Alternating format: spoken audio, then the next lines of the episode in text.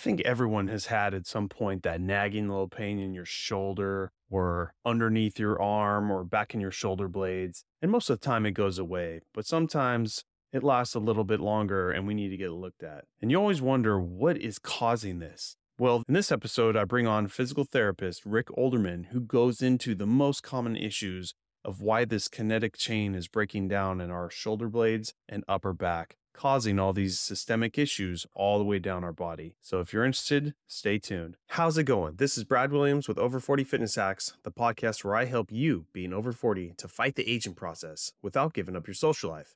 I've been a personal trainer and gym owner for over 14 years, and I specialize in helping the over 40 crowd get to their goals. But enough of that. Let's get on with the episode. This is part three of three of an interview I did with Rick Olderman. If you'd like to catch up, just go back a couple episodes. Well, so Rick, let's move on. We can kind of go down the body, more specifically neck pain leading into headaches and kind of the upper body. We did a little bit of the lower back. What's kind of the systems of checks and balances and what are some of the things that most people have? Yeah. So uh, upper body issues. So if we look at the skeleton of the body, we'll see that almost all the bones are these long things, right? Mm-hmm. They're just long bones. But we only have two areas of the body that don't have long bones. One is the pelvis, which has this broad, flat bone of the ilium, right? We all know that the pelvis is the center of function for lower body and back mechanics. The second area is your shoulder blade. That's the other broad, flat bone. This is also the center of function for all upper body mechanics. There are rules about how the re- shoulder blade should be resting and moving.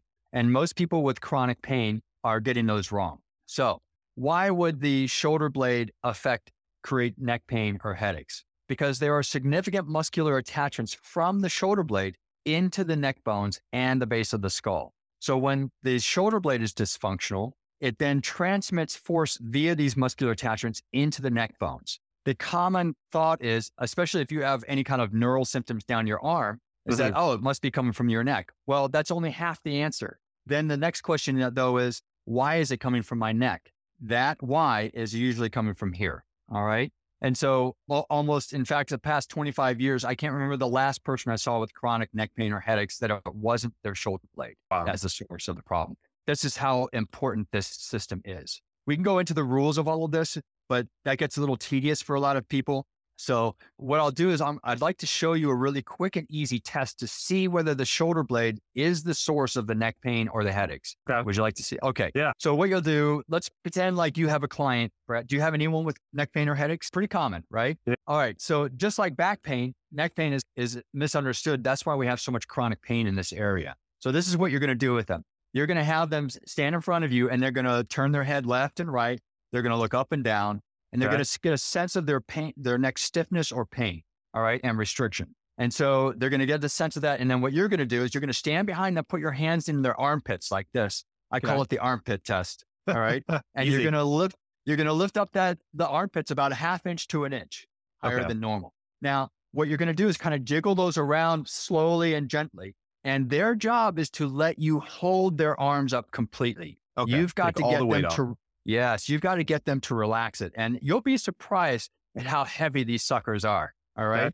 An arm weighs about 20 to 30 pounds, depending on who you're working with. So that you're going to have to, it's a good thing you're a personal trainer. You're yeah, have, no problem. a lot of strength. I can handle it. All right. So you're gonna, just going to jiggle those around gently and kind of get them to relax. And after about 30 seconds, you're going to say, okay, now go ahead and turn your head around again and see if there's a difference. I would bet probably 90% of the people that you do will say, Oh my gosh, I can move further. Or here's the other answer you'll see that they're moving forward, but they don't know that they're moving more. Yeah. Right.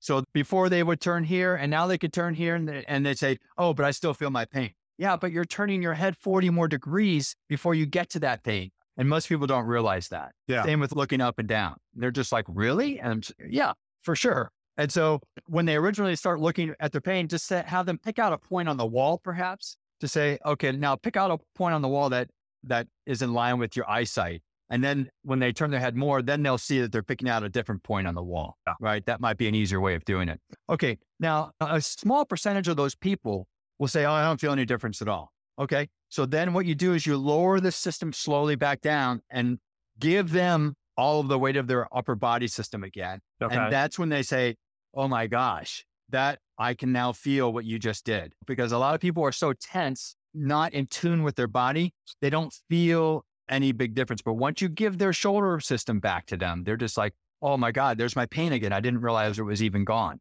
And this is confirmation that the shoulder girdle system is the thing that's causing their neck pain and headaches. Got it. And what's causing that, the malfunction of the shoulder girdle system then? Perfect question. Yeah. All right. So, one of the common things that we get wrong in fitness and in rehab is this belief that in order to create good posture, we should be squeezing our shoulder blade down and back. Yeah. You hear this in a yoga class or Pilates or gymnastics or dance or whatever. Bringing your shoulder blades down and back into your opposite back pockets is how you create what they're trying to do is create a nice long neck, but Mhm. they're also trying to get you to stick your chest out and, and look taller, right? The shoulder blades are not designed, though, to create posture.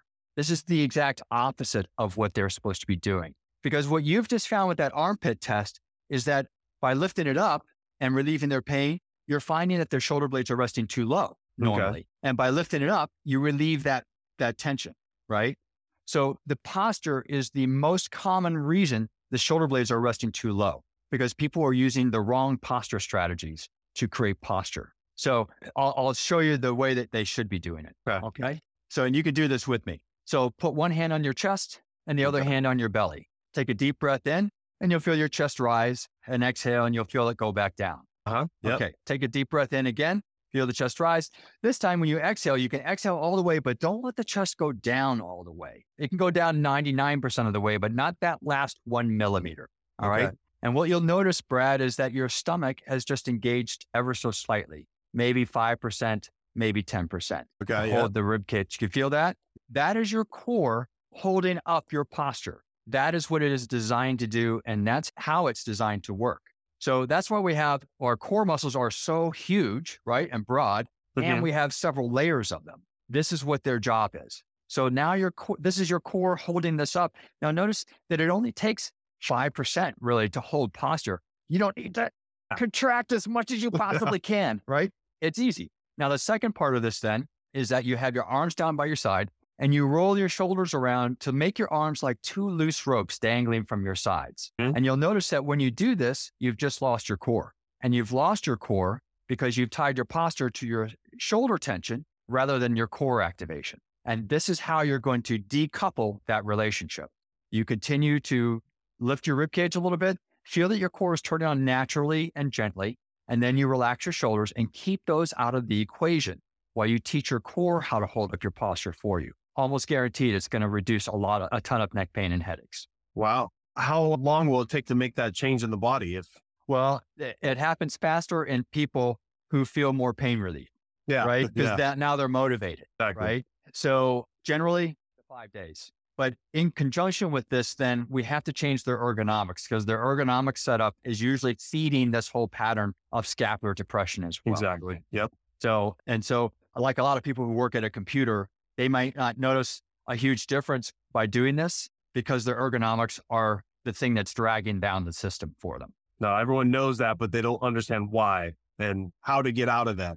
They don't understand why exactly. They don't understand these kinds of mechanics and how uh, ergonomics should be set up to offset these mechanics. And we can go over that if you want to.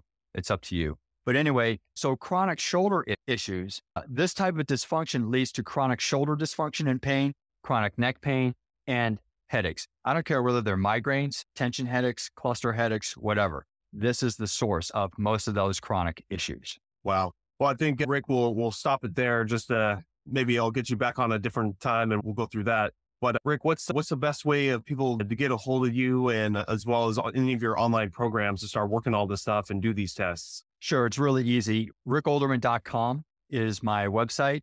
And I've just published a, a new book. I've Mhm. got a few chapters from that new book on that website. It's called Solving the Pain Puzzle. You can read the chapters there. You can order it there. You can find my home programs that solve pain from head to toe. I've also created a practitioner's training course to teach anyone from coaches to surgeons these types of mechanics and how to solve them. Because frankly, Brad, all these people are coming to you before they're coming to me. And if you could nip all of this in the bud and put me out of work, it would make me very happy. I would love Yeah. that. So it- that's always been my theory too, is is having someone like a therapist assess before the personal trainer takes a hold of them, or if that personal trainer can educate themselves to that level, that's exactly what the client needs. Cause that's the biggest problem I see in the personal training industry is people just doing a light assessment, not really know what they're doing. And it's just a matter of time when some pain shows up. Hey man, it's not just personal training industry. It's Yeah. physical therapy too. So yeah. And really it's based on how we're all trained.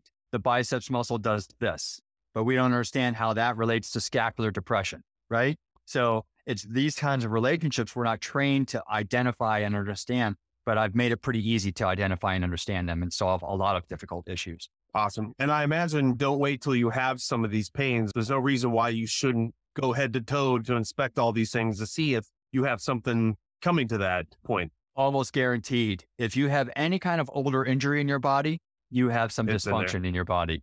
Well, awesome. I'll definitely check out this uh, website and your book. And Rick, I just want to thank you so much for coming to my, on my show. Like I said, I've heard you on all these other podcasts and I wanted to be able to shamelessly pick your brain on my issues, which you did. And I appreciate that, but I just love what you do. So Thank you, Brad, and keep in touch. we'll do. If you'd like a little bit of help of checking out your diet and your current routine, I'd be happy to help. I always do a free 15 minute Zoom consultation for anyone, no strings attached, just to see if I can help you point you in the right direction. So if you're interested, check out the show notes. The link is at the top.